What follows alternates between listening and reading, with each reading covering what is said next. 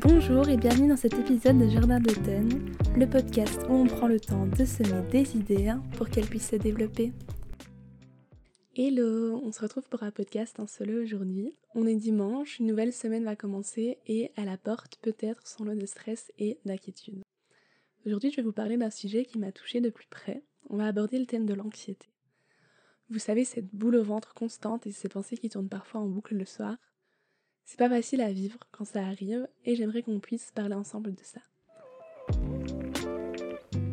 C'est parfois un peu tabou d'admettre qu'on est anxieux et on peut aussi se prendre des réactions du style bah, ça sert à rien de stresser, relax. Alors merci, j'y avais pas pensé moi-même, mais euh, c'est pas de ça dont on a besoin. Donc je vous propose qu'on se penche un peu sur ce qu'est l'anxiété et ce qui est possible de faire si on en souffre, d'autant que la prévalence de l'anxiété à l'heure actuelle est en constante évolution commencez à savoir que j'aime bien commencer en définissant le concept de l'épisode. L'anxiété, on l'a définit comme l'intolérance à l'incertitude.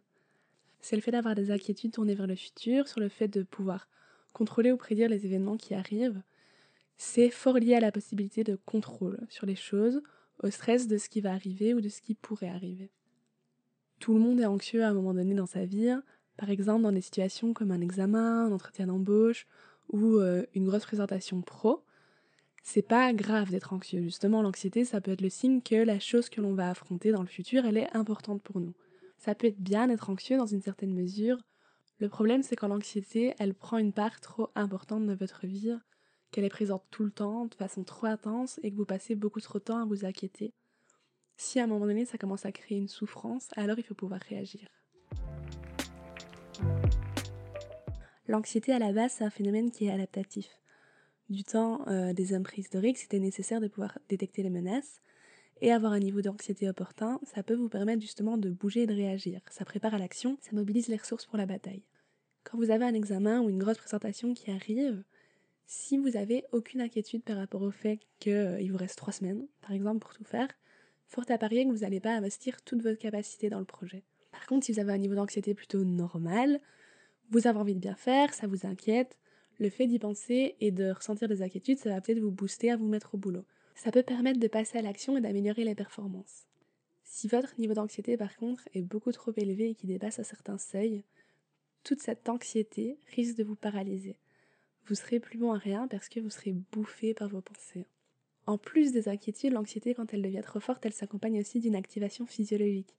C'est la boule au ventre, c'est le rythme cardiaque qui augmente, les difficultés de sommeil, le fait d'être irritable. Et quand on arrive dans ce type d'anxiété plus pathologique, ça va mener à faire des évitements. On va tellement anticiper la situation qu'on va pas vouloir s'y confronter. Et là, c'est le début d'un cercle vicieux. Comme je suis anxieux, j'y vais de la situation, et le fait d'éviter, ça me permet une diminution du niveau d'anxiété sur le court terme. Mais au plus j'évite, et au plus l'anxiété, elle, elle augmente à long terme, parce que j'ai de plus en plus peur, je suis de plus en plus inquiet par rapport à la situation. Moi, je me souviens de matinée où je me réveillais bien en avance à cause du stress, la boule au ventre, mais j'étais paralysée par mon angoisse. J'arrivais pas à m'y mettre. L'année dernière, pour le coup, j'ai découvert ce que c'était de souffrir d'anxiété. Je suis pas quelqu'un euh, de stressé de nature, je suis plutôt quelqu'un d'optimiste, qui a confiance en soi. Mais à ce moment-là, euh, j'ai commencé à avoir la boule au ventre. D'abord, j'ai ignoré. Le truc, c'est qu'elle s'est fait de plus en plus grande. C'était pas forcément quand j'étais occupée, mais plutôt dans les moments de vide, le matin ou le soir, dans le bus ou dans le train, quand en fait mon esprit avait un peu le temps de gamberger, il fonçait directement sur mes tracas. Moi, mon anxiété, elle se concentrait sur la peur de ne pas avoir le temps de tout faire. Parce qu'on va dire que j'en faisais un peu trop. J'avais les cours en sachant que j'ai une heure trente de trajet, j'étais déléguée, j'avais un projet, les scouts, des jobs étudiants, des trajets pour voir mon copain, des répétitions avec mon groupe. Et en fait, j'avais plus vraiment de temps pour moi, pour respirer, prendre le temps. Et je ressentais vraiment une perte de contrôle importante sur ma vie. Je pensais tout le temps au fait de pas être sûre d'avoir assez de temps pour faire tout ce que j'avais à faire, ou au fait que je remarquais que ça commençait à m'arriver d'oublier des trucs parce que j'y pensais pas. Je pensais à trop de choses en même temps. Et c'est super fatigant en fait, ça bouffe de l'énergie. Et plus j'étais fatiguée, moins j'étais productive, donc il me fallait plus de temps pour faire ce que j'avais à faire, donc il me restait moins de temps pour le reste, et ça m'inquiétait encore plus, et il y a vraiment un cercle vicieux comme ça qui s'entretenait. Heureusement, comme je suis étudiante en psycho, j'étais pas, on va dire, le cordonnier le plus mal chaussé pour réagir, et encore, ça m'a pris du temps pour savoir quoi faire. Au début, je voulais juste que l'anxiété en elle-même, elle disparaisse. Je voulais des techniques concrètes pour que la boule au ventre, elle parte. C'était ça mon but, c'était ça mon objectif, ne plus ressentir ces symptômes physiques qui me dérangeaient. Comme j'avais fait un peu de méditation pendant le confinement, je me suis dit que j'allais retenter, mais c'était pas vraiment suffisant. J'ai aussi cherché un peu des techniques de relaxation, j'ai regardé dans mes cours, mais en fait faire ça, ça traitait les symptômes, mais ça traitait pas la cause de mon anxiété. Et comme ça faisait plusieurs mois que ça me pesait, tant que je me posais pas les questions des causes, je pouvais pas traiter le problème en tant que tel. Ma cause à moi était plutôt simple, c'est que je me contraignais à faire trop d'activités, ça me mettait une pression énorme et au fond de moi, je le savais. Mon malaise, il venait aussi du fait que j'étais un peu en dissonance cognitive. C'est-à-dire que mes comportements, je faisais plein de trucs, n'étaient pas en accord avec mes pensées, le fait de sentir que j'avais besoin de diminuer. Au bout d'un moment, j'ai réussi à travailler sur les causes plutôt que sur les symptômes. J'ai décidé de stopper certaines activités pour avoir un meilleur équilibre et euh, petit à petit bah, j'ai pu voir la boule au ventre diminuer et même disparaître au bout d'un moment. Et franchement ça m'a frustrée parce que pendant tout un moment je m'étais vraiment focalisée sur l'anxiété en elle-même sans chercher au bon endroit les solutions. Ça c'était ma situation à moi et depuis que j'ai appris ça ça va beaucoup mieux. Je gère mes activités de façon à me laisser suffisamment de repos pour pas me sentir en perte de contrôle parce que oui je suis une contrôle free Maintenant, j'ai un peu un tableau de bord avec des voyants qui s'allument quand j'en fais trop et j'essaie d'être à l'écoute de ça. Mais il y a plein de raisons qui font que vous pouvez être anxieux. Des inquiétudes, on peut en avoir à propos de tout. Un premier pas, c'est de se poser la question de savoir si on est face à un vrai problème ou face à un problème qu'on a créé. Je vous explique. Il y a des soucis qu'on peut qualifier de type 1. C'est le fait d'avoir des inquiétudes face à des problèmes qui sont réels, soit actuels ou déjà passés, et d'anticiper les conséquences. Là, on se trouve plus dans de la résolution de problèmes. Et l'anxiété, elle survient selon un mode qui est un peu plus adaptatif. Un problème, on cherche une solution. Par contre, si on se trouve dans des soucis qu'on qualifie de type 2, on se fait un sang d'encre pour des problèmes qui sont pas vraiment réels. On imagine des conséquences horribles, mais qui n'ont pas vraiment de chance de se produire.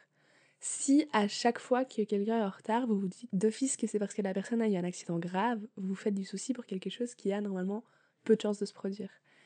Il y a d'autres possibilités qui peuvent expliquer le retard de la personne. Et si vous vous rendez compte à un moment donné que vous avez ce genre de réaction de façon un peu automatique, que vous imaginez toujours le pire dans des situations où vous ne savez pas ce qui va se passer, il se peut que vous soyez anxieux. Et c'est important de pouvoir identifier vos pensées. J'en ai parlé dans l'épisode de la confiance en soi, mais il faut pouvoir essayer de venir contrer toutes ces pensées euh, par des pensées qui sont plutôt rationnelles. Non, tout ne va pas forcément se passer de la pire façon possible. Si je prends mon cas, j'avais peur de ne pas savoir tout faire et de facto j'avais peur de décevoir autour de moi ça m'angoissait beaucoup de ne pas savoir satisfaire dans tous les domaines où je m'étais engagée. Parce qu'au fond, ce que je me disais, c'est que c'était moi qui avais fait ces choix-là. C'était moi qui m'étais appliquée dans tout ça. Et à un moment donné, j'ai essayé de prendre du recul et de me demander ce qui se passerait réellement. Si oui, j'arrivais pas à tout faire. Pas le scénario que je me faisais dans ma tête où euh, tout le monde allait m'en vouloir, où j'allais être super déçue de moi-même, etc. Mais dans la vraie vie. Est-ce qu'on m'en voudrait vraiment si pour une fois j'étais pas infaillible Si pour une fois je faisais une erreur Si j'étais moins fiable? Est-ce que le monde il allait vraiment s'arrêter de tourner?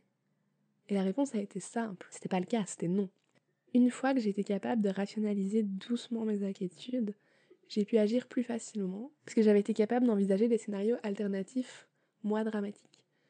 J'ai arrêté quelques activités, personne m'en a voulu, c'était trop pour moi à ce moment-là, quand j'ai arrêté, tout de suite vu la différence et c'était vraiment ce qui me correspondait.